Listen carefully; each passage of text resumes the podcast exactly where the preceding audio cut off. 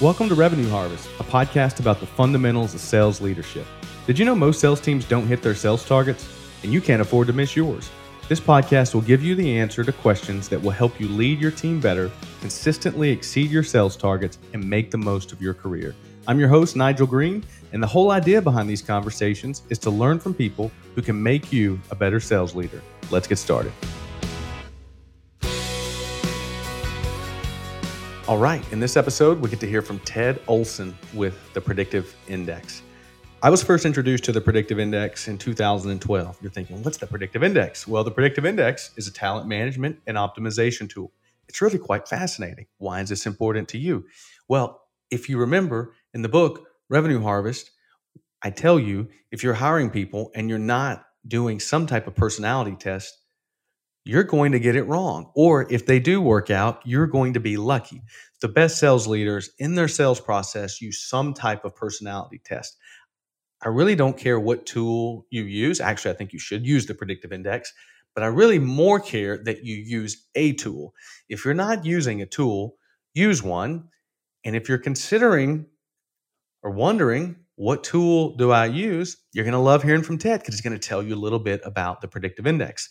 Uh, I think it's an incredible tool, not just for salespeople. I think if you really want to know how to get the most out of the people on your team, you need something like this to uh, show you how to coach them, how to lead them, and to make sure they're a good fit for the job that you've hired them to do. So, Ted, he leads the rapidly expanding partner activation channel at the Predictive Index.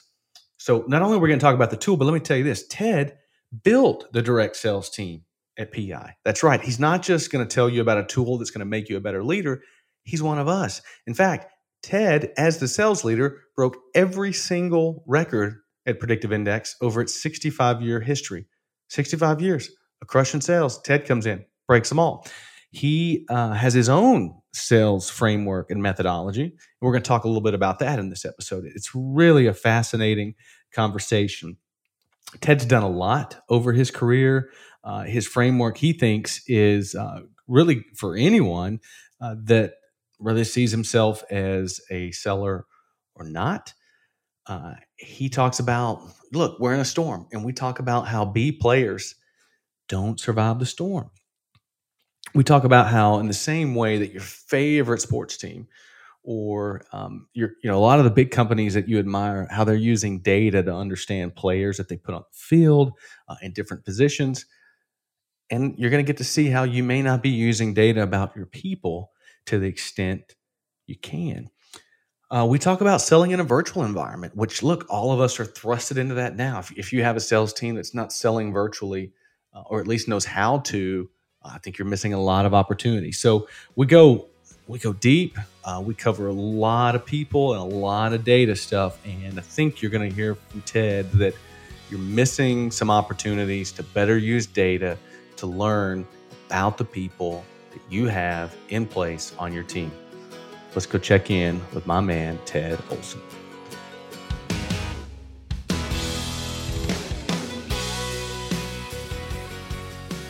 Ted, welcome to Revenue Harvest. How are you today? Doing well, Nigel. Thanks for having me. Yeah. So it's um, at, at, the time that we're recording this, it's uh, the end of the first half of the year and a lot of people that I uh, work with are they're getting ready to. They've already thought through how they want to redeploy or pivot their sales team, and they're getting ready to uh, embrace what some type of reopening strategy in the in the future. And a lot of my clients are realizing that the role that they had defined for their sales team or their sales manager has shifted, uh, mm-hmm. and that some of their top performers that really thrived on uh, relationships and being eyeball to eyeball with with their customers are are struggling uh, to struggling to handle being quarantined, struggling to um, sit in front of a Zoom screen all day. And my, my advice to them is maybe it's worth um, rethinking what a successful seller, what a successful sales manager is going to look like, given these unavoidable realities. What's your take on that?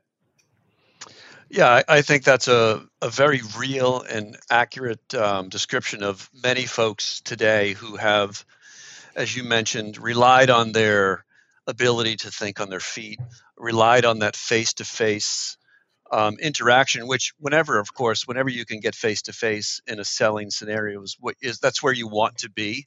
Uh, your close rates, I forget the stats, but they, they go through the roof. Um, so yeah, I think that you have a lot of folks who are now, you know, struggling to adapt um, their presentation, their ability to ask good questions in a virtual environment because it's a different medium, and uh, to be able to pivot and do it quickly and do it well is um, is challenging for many. That said, I do believe that the digital environment is ideal for really sharpening and honing your sales skills because you can use data, you can use um, talk time, interaction time, patient scores. There's so many tools on the market that allow you to measure the number of questions you're asking, the number of pauses you're taking, all of those things that can really make you someone who is not just doing the typical um, nonstop chattering of a salesperson, which in a face to face conversation, you might not pick up on it because a lot of conversations do have that.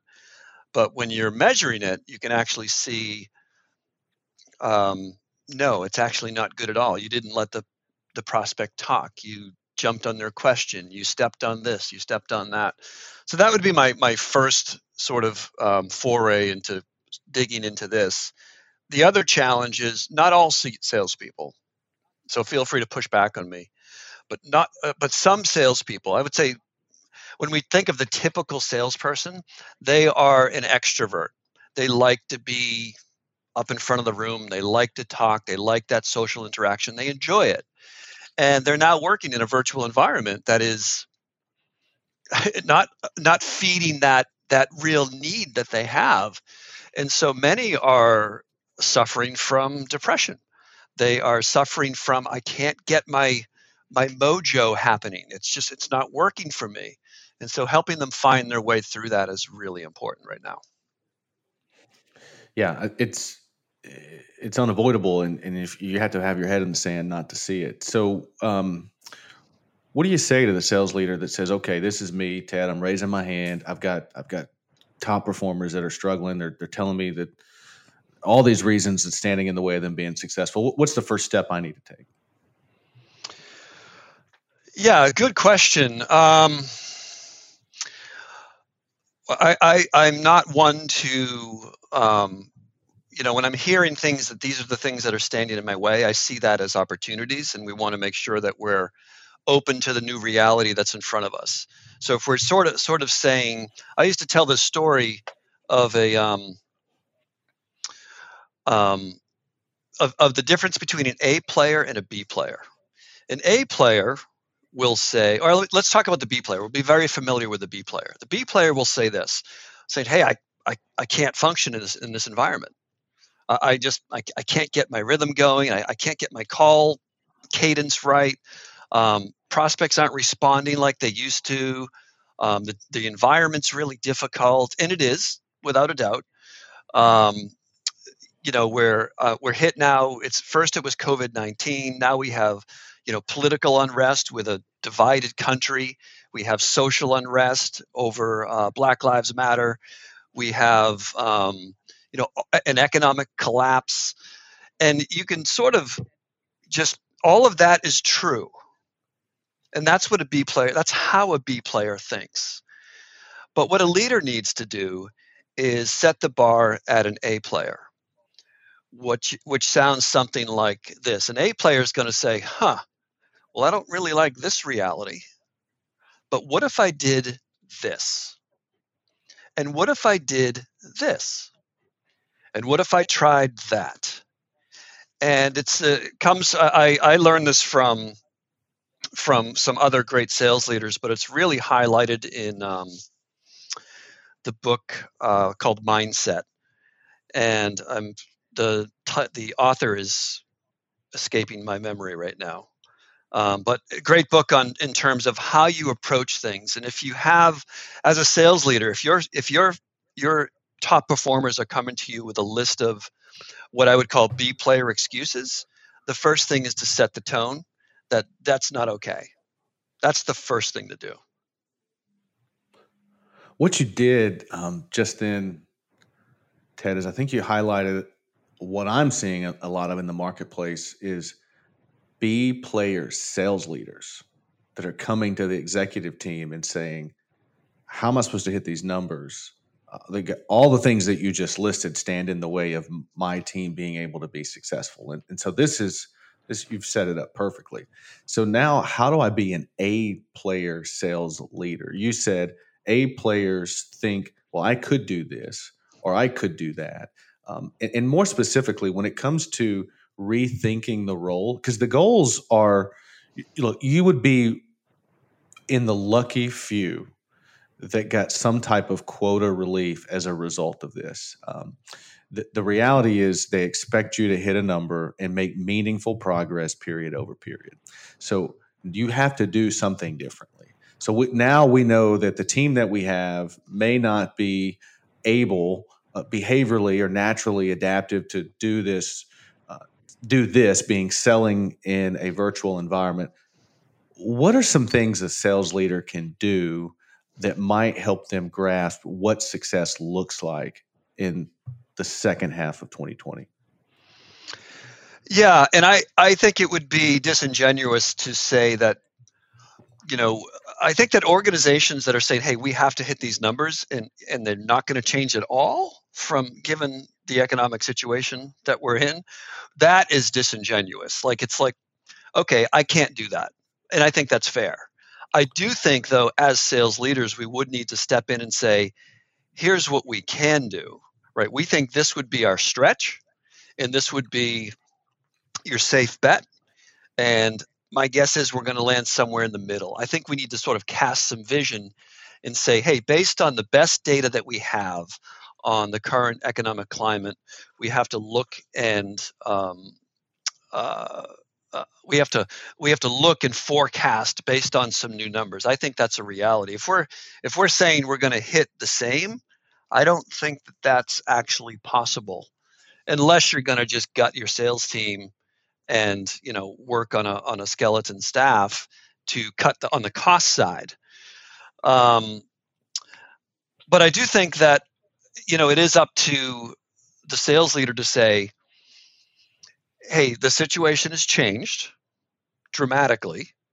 Where it's unclear on what the future holds but based on the data that we do have so far you know based on you know the re- reduced number of leads uh, number of closed lost increased um, etc uh, we can begin to project and forecast some new numbers and figure out some creative approaches that will help us find our way through the storm. So I think what everyone is looking for is help navigating the storm.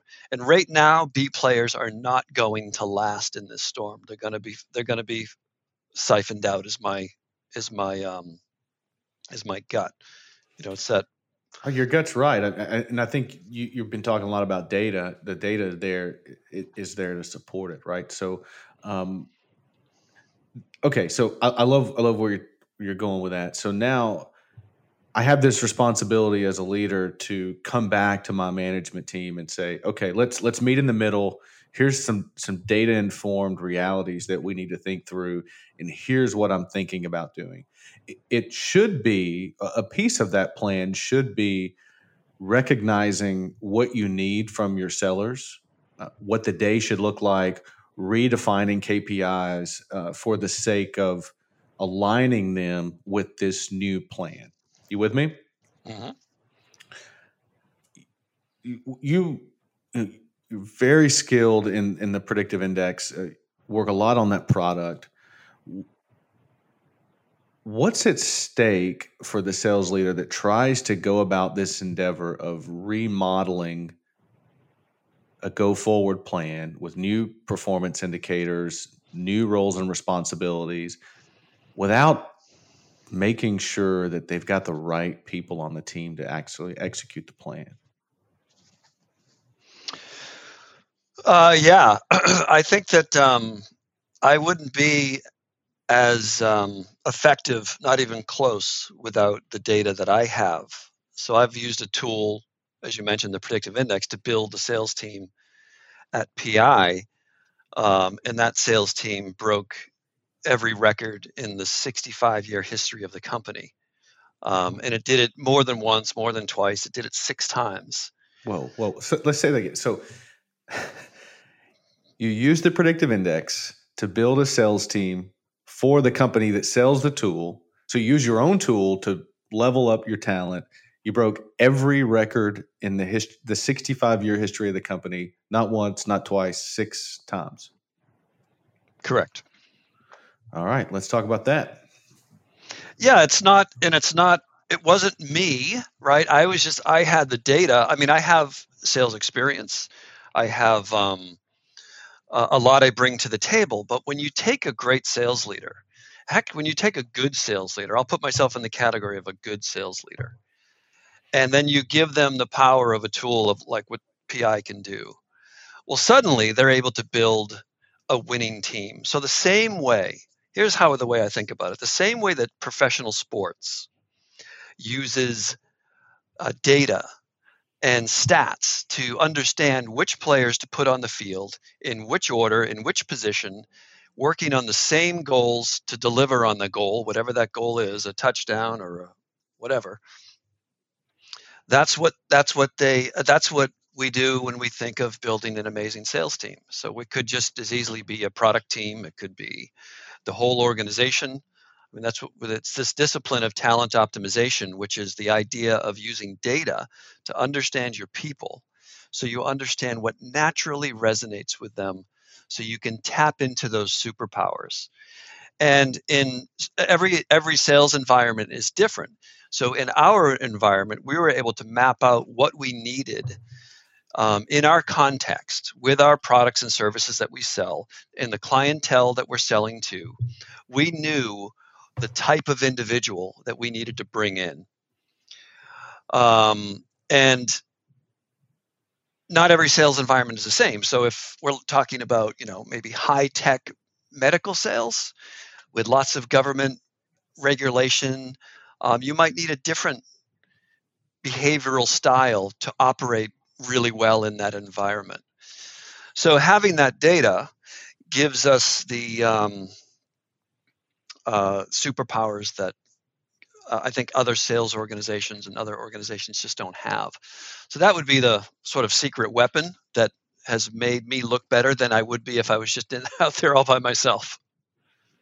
So then, and I know it's nuanced, right? You talked about a high tech, like medical type person versus maybe a, a lower sophisticated product. But in general, Ted, are there themes or um, distinctions about people that that you found that say this this type of seller is going to be more effective in a virtual environment versus they really thrive on being in front of someone?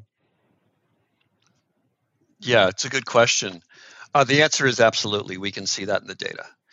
And so, and we can even see that with our existing sales team. So the question becomes knowing that about your sales team, uh, you have a number of options. One, you can help them find those windows of interaction in a virtual world and what that looks like. So, what do you um, mean by windows of interaction? So, if you're thinking about your tip, let's talk about the typical salesperson who's that person that's naturally persuasive, uh, someone like yourself. You know, you're easy to talk to, you're easygoing, you can pivot and think on your feet. Um, you're naturally persuasive. You can show up at a party and probably talk to everyone at the party. Is that fair? Yeah, sometimes I don't want to, but yeah. um, yeah, it depends on what party you're at. But that's that's the stereotypical salesperson. Now, what I was what I was referencing earlier is not every environment calls for that. So there are some sales systems and some sales environments that are so sort of operationalized and process driven that you actually need a different type of person to be super effective in that environment. And I'm happy to go down that rabbit hole. But the more typical, a stereotypical salesperson of the person who needs that social interaction, it feeds their soul. It it it it um, it feeds a real need of of having that connection with people. And so when you lose a lot of that in a virtual environment, so what we do here is we set up fun time, we set up chat time, we set up drink time at certain hours with the team, so they're just connecting, chatting. Um, we do what's called skip level meetings, where we are um, interacting with different people at different levels in the organization. So it's not just the team, so you're getting a more um, more access to others in the company. Uh, that's what I mean when I mean open other other avenues of connection. Got it. Okay, so that you, you have to identify those windows. And is there anything else that the data shows about uh, individuals that are likely to perform better in a in a virtual environment versus needing the variety of traveling around and seeing customers in in the flesh? Yeah, it's a good question. You know, depending on how long we're we're in this world, and for me, I mean, most of the experts are saying that you know the world of work has essentially changed forever. We're going to be, probably be seeing a lot more re- remote work. It's cheaper, it's easier, and those who do it well have um, similar or sometimes even higher close rates than those out in the field. Um, and so, yes, there are behavioral um, drives that you can recognize uh, and I'm able to pick up with PI software uh, that helps me understand who are those that are can really struggle in an environment in a virtual environment. Who are those are perfectly capable of functioning at a very high level in a remote environment. I happen to be one of them. I actually I'm perfectly content working in the office with others. I'm also perfectly content being alone and just working in my office by myself. And so the, the predictive index has you know, 17 reference profiles uh, that basically every one of us takes a little test and it puts us into uh, a reference profile that says this is your natural behavior, this is how you tend to be, uh, this is how that tends to shift when you feel like you're being observed. And then there's a synthesis. And then there are, I'm imagining, right? So we're, we're getting deep into the tool now, but I'm imagining that if, if I were a sales leader thinking about, well, maybe I need some type of mechanism to help me understand uh, how my people need to change to go forward because of all the reasons we've been talking about. I'm assuming that you're looking for a certain type of, of shift in, in what you what you have now versus what you would need um, in, with a virtual sales team right? So the, the, you expect that maybe the entire anatomy of the of a person it, it might be a different, com- completely different reference profile, not just subtleties. We're talking maybe big shifts. Yeah, it's a good question, Nigel. I think that that is something that when you have the data and you can see what the needs of the organization are, you can identify those gaps. Um, that said, we very much are about honoring people and recognizing that no one was predicting something like, well, I shouldn't say that. People knew that a COVID 19, something like it was coming, but no one saw this coming. um, the idea that I'm, I'm, I think I'm alluding to is given the times, and many organizations, Nigel, are under a hiring freeze, so they don't, they may not even have the luxury of augmenting their sales force with maybe um, um, behavioral profiles that are, are more naturally suited for this environment. That said, I think the I think that is an option to consider, but I also think the, the real the real opportunity we have in front of us is to actually use this virtual environment to make our sales team even better. It's, we tend to focus on, oh, they're not just as we started the conversation, I can't do this. It's like, well, tell me why you can't do it, right? What is it about it that you're wrestling with? That what what made you so great in the field, and what's the difference now, and how can you um, how can you adapt in this environment because that's what we're really talking about we're talking about adapting and when we have the data that helps us understand how people are naturally wired so think about i'm horrible with sports but i always use sports analogies because i think a lot of people get them and that is um, imagine having you know um, somebody who played first base suddenly you need to move them to second base well they obviously understand the fundamentals of the game but there are differences in first and second base. There's just, and I don't, I don't claim to know them, but what I would claim to know is based on that individual's first, based on the stats of that first baseman's um, history, based on their stats, how they're wired, I would be able to coach them accordingly to to step into the second base. It's the same thing in our environment today, based on how you're naturally wired, based on how you think and work here's where you're going to struggle in this environment but here's where you're naturally gifted as well right? Don't it's not always like just you can't do it. It's here's where you're going to struggle and we get that and here's how i can open some opportunities for you to um, stretch your legs a bit to the best of my ability so let's go here for a second um, maybe somebody's listening to this and they're they're saying i'm struggling like I, i'm not doing I'm not hitting my numbers. I'm having a hard time. My company's been gracious to keep me. I'm safe, but I've got to perform. How do how do I use something like the PI to be more self-aware about how I need to um, help myself be successful, right? So, like, how do I coach myself, and how do I take ownership in finding ways to uh, think about my new reality and marry that with where it's it may be really misaligned with how I naturally like to work. Yeah, that is a um, that is a real question that people have to wrestle with. Um, and what you're tapping into there is self awareness. So, a large part of what uh, the tools that we use offer is this understanding of how we're naturally wired and what our natural gifts are, what what makes us, what drives us, and where we're most comfortable. Um, and essentially, we think of it as the world of work, and we can plot someone and help them understand not only where they live in the in the world of work. So, for example, um, you might have a salesperson who's just that natural um, innovative type, willing to go out there, take risk, you know, pound on doors, pick up the phone, and that's how they're naturally suited. But suddenly, in a in a in a virtual world, it's a little different. There needs to be a lot more process, um, and a lot more. Um, you don't have as much flexibility, and that's what they that's what they really enjoy, and they thrive in that flexibility. So when you remove that, it's a um, it's a challenge for that particular individual. And so understanding that, hey, I get it.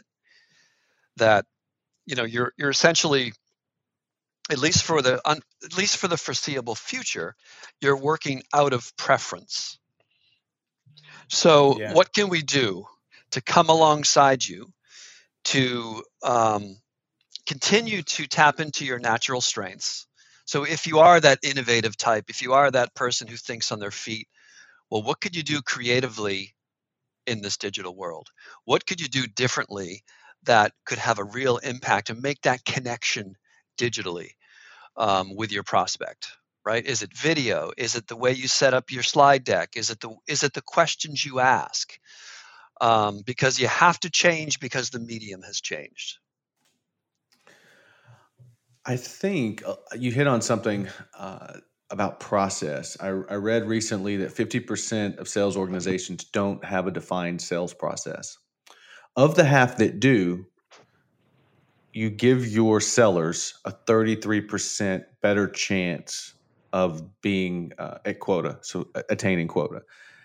It sounds like uh, you know, this is coming from someone who's bashed the company record six times in a row. There's there is a strong element of virtual selling in what you do, and I know there's a process. What speak to those that are maybe wondering if maybe this if this whole virtual shift is going to force them to have a written defined process what what have you seen what are the benefits of doing that especially in this virtual world Yeah, I think that is an opportunity, Nigel. I think that you're pointing to, um, you know, for in in great economic conditions, you're you're probably free to essentially operate without a playbook. Um, but when times are tight and things shift, and you need more process and procedure, and you need some infrastructure, and you need to scale, uh, you got to have a playbook. And I think you're right. I think those the, those stats you quoted, uh, I um, I recall seeing similar numbers. Um, so very we very much follow a playbook, and I've written the 90 page playbook. I've written that nobody reads. I've written the 30 page playbook, and that still nobody reads. But they're like, oh, okay, great. And it wasn't until I learned to write from one of my uh, amazing sales mentors the one page playbook. The won page playbook that shows you the steps that you go through from you know initial touch to closed one. Um, that is what really makes the difference. And I've had to adapt my playbooks for the virtual world. So I had all my playbooks prior to COVID 19, and I just opened up my one pager and I had to change my decks. I had to change some of the talk tracks uh, because we're in a virtual world. I think it's great that you have a one-page playbook. Can I? I'm wondering. My gut says Ted couldn't have written a one-page playbook without writing the 90-page playbook. And the reason I want to go there is I think so many leaders here. I'll, I'll just write a one-page playbook, but I'm wondering. I think that to me is hiding behind not doing the the deep work that's required to understand everything that goes into the way your customers want to buy. So could you have written that one page playbook without thinking through a 90 page playbook? No, no way. Now, and, and th- that said, you don't need to write a 90 page playbook to write a, uh, a one page. You know, you could probably do it in 15, 20, but it should be a really thoughtful step by step. Help me understand what you say and when and how and to whom and to and why you're saying it uh, what are the what are the sales plays that you run when this happens? When this happens, all of that needs to be spelled out. Yeah. So I mean that that's the yeah that, like you said doesn't have to be 90 pages but 90 pages represents a level of depth and thoughtfulness that uh, you must seek uh, in order to to build a one page playbook so what goes into a, an effective playbook from your perspective um, so the roles and responsibilities are really clear. The accountability is clear. Um, the uh, the steps are clear, so that you know if you're at this step, then you should be expected to be running this playbook, these plays. Um, the, again, using professional sports, the same way that hey, here's where we are in the game. Here's the plays we can run, and based on reading the field, you know you give your reps enough autonomy and flexibility to run the plays that you know are successful.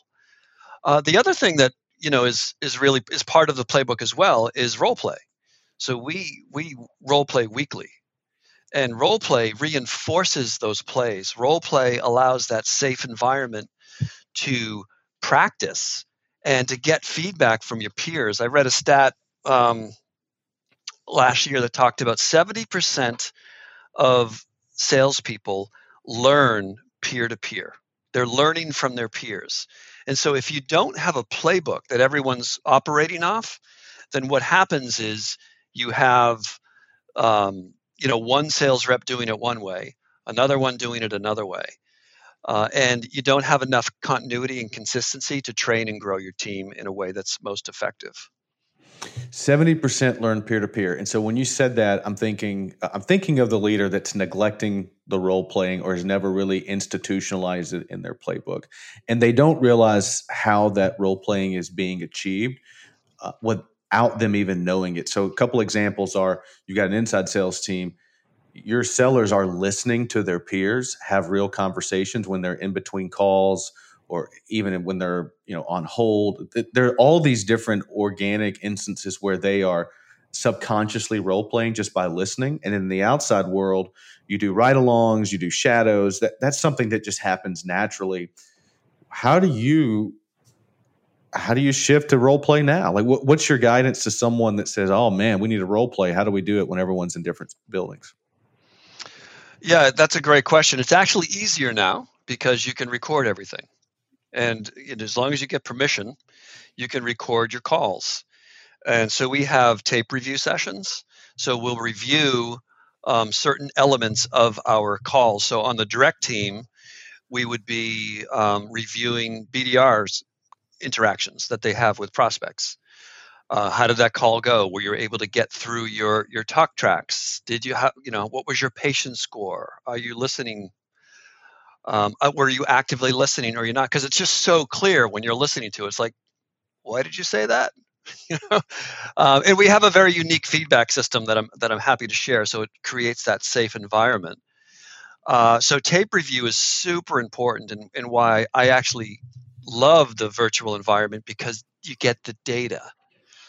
Um, and then role plays allows you to to train and, and, practice just the same way professional sports scrimmages, right? They they practice. They run the plays over and over and over again until everyone's a master at it. Let's talk about the patience score because what I see a lot of in the virtual in the Zoom world we live in is a lot of talking over each other. And it's hard because you can't, it's harder to read the body language, especially if someone has their video turned off and they've got just the, you know, an image of themselves or nothing. So, what goes into your patience score? Because I'm wondering if it influences uh, or if it helps mitigates, if you will, the number of instances where your sellers are talking over the customer.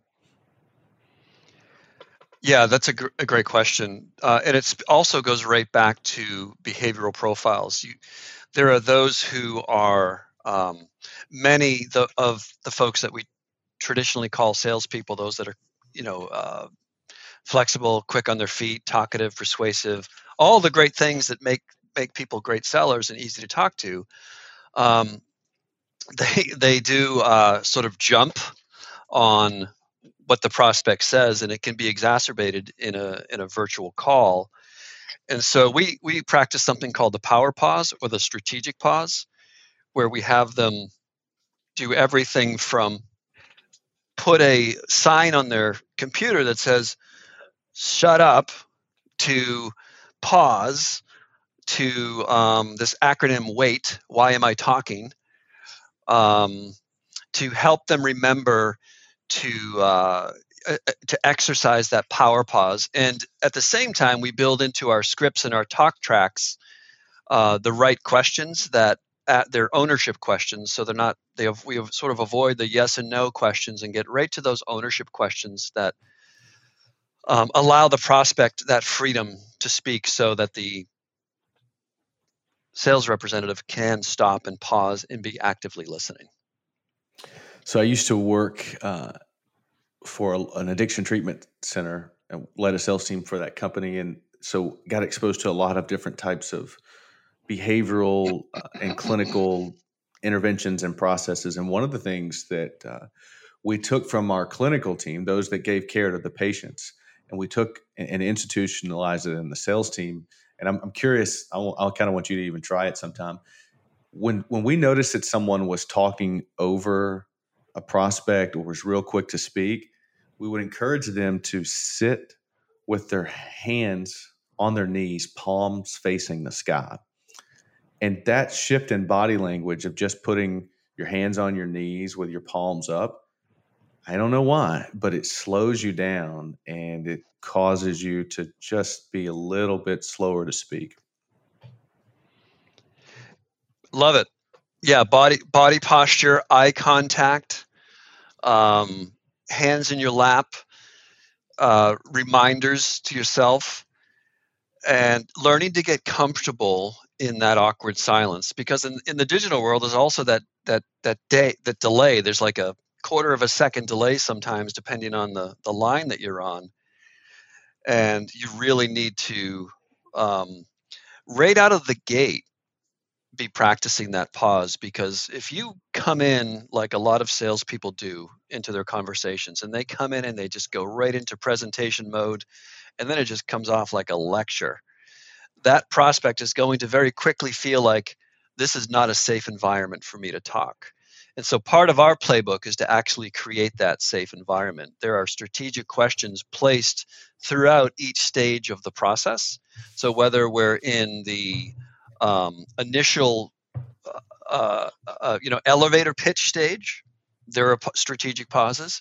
If we're in the exploring need phase, we are asking questions that get to the you know the third level of pain to get way under the surface. And when we're in especially in presentation mode we are asking ownership questions questions that engage and pull the prospect along to make sure that this is indeed what they were looking to looking for to solve their challenges.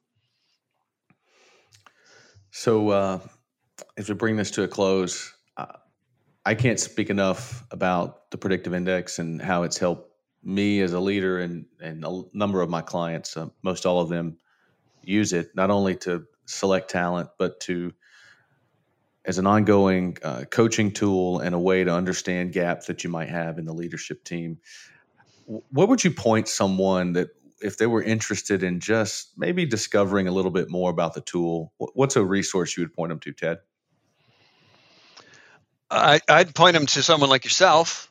Uh, you know, not to promote you on your own podcast, but you really have the um, i mean if they want to float around the predictiveindex.com and, and there's a variety of resources that um, are there and available. But i think having a conversation with someone like yourself and how you use it especially if it's a sales context uh, and i should be clear this is when we think about the predictive index. The predictive index is a talent optimization company. We do work with sales teams but we really work with the whole organization. So whether that's the executive team or the engineering team or the customer service team or the product team um, all of those need to be optimized so the organization is is humming so the organization is fully optimized. Uh, and when, when they work with partners like yourself they are able to roll that out. A lot do start with the sales team because that's often where their their bread and butter is, and it's it's very easily measurable when it's not going well. Uh, and they'll start there, and then they'll begin to roll it out in the organization. So, yeah, I think a conversation is, um, and you know what they're trying to do, what they hope to hope to get to, what their goals are, and uh, check it out. Yeah. Yeah, if someone wanted to uh, reach out to you, uh, what's the best way to do that? Uh, hit me on LinkedIn. I'm happy. That's probably the easiest. Perfect. Happy to give you my email too. Yeah, well, Ted, thanks so much for everything. I really appreciate uh, your thoughts on process to playbooks to behavioral style, and even the. I'm, I'm really walking away with this patience score. So thank you so much, and um, look forward to seeing you soon. Thanks, Nigel. Appreciate you. Appreciate your time and what you're doing.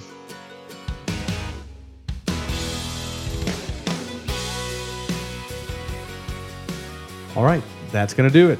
Music from this episode is from my good buddy Justin Adams. You can listen to Justin's music in Spotify or Apple Music. Thank you, Justin, for the music, and thank you for checking out another episode of The Revenue Harvest.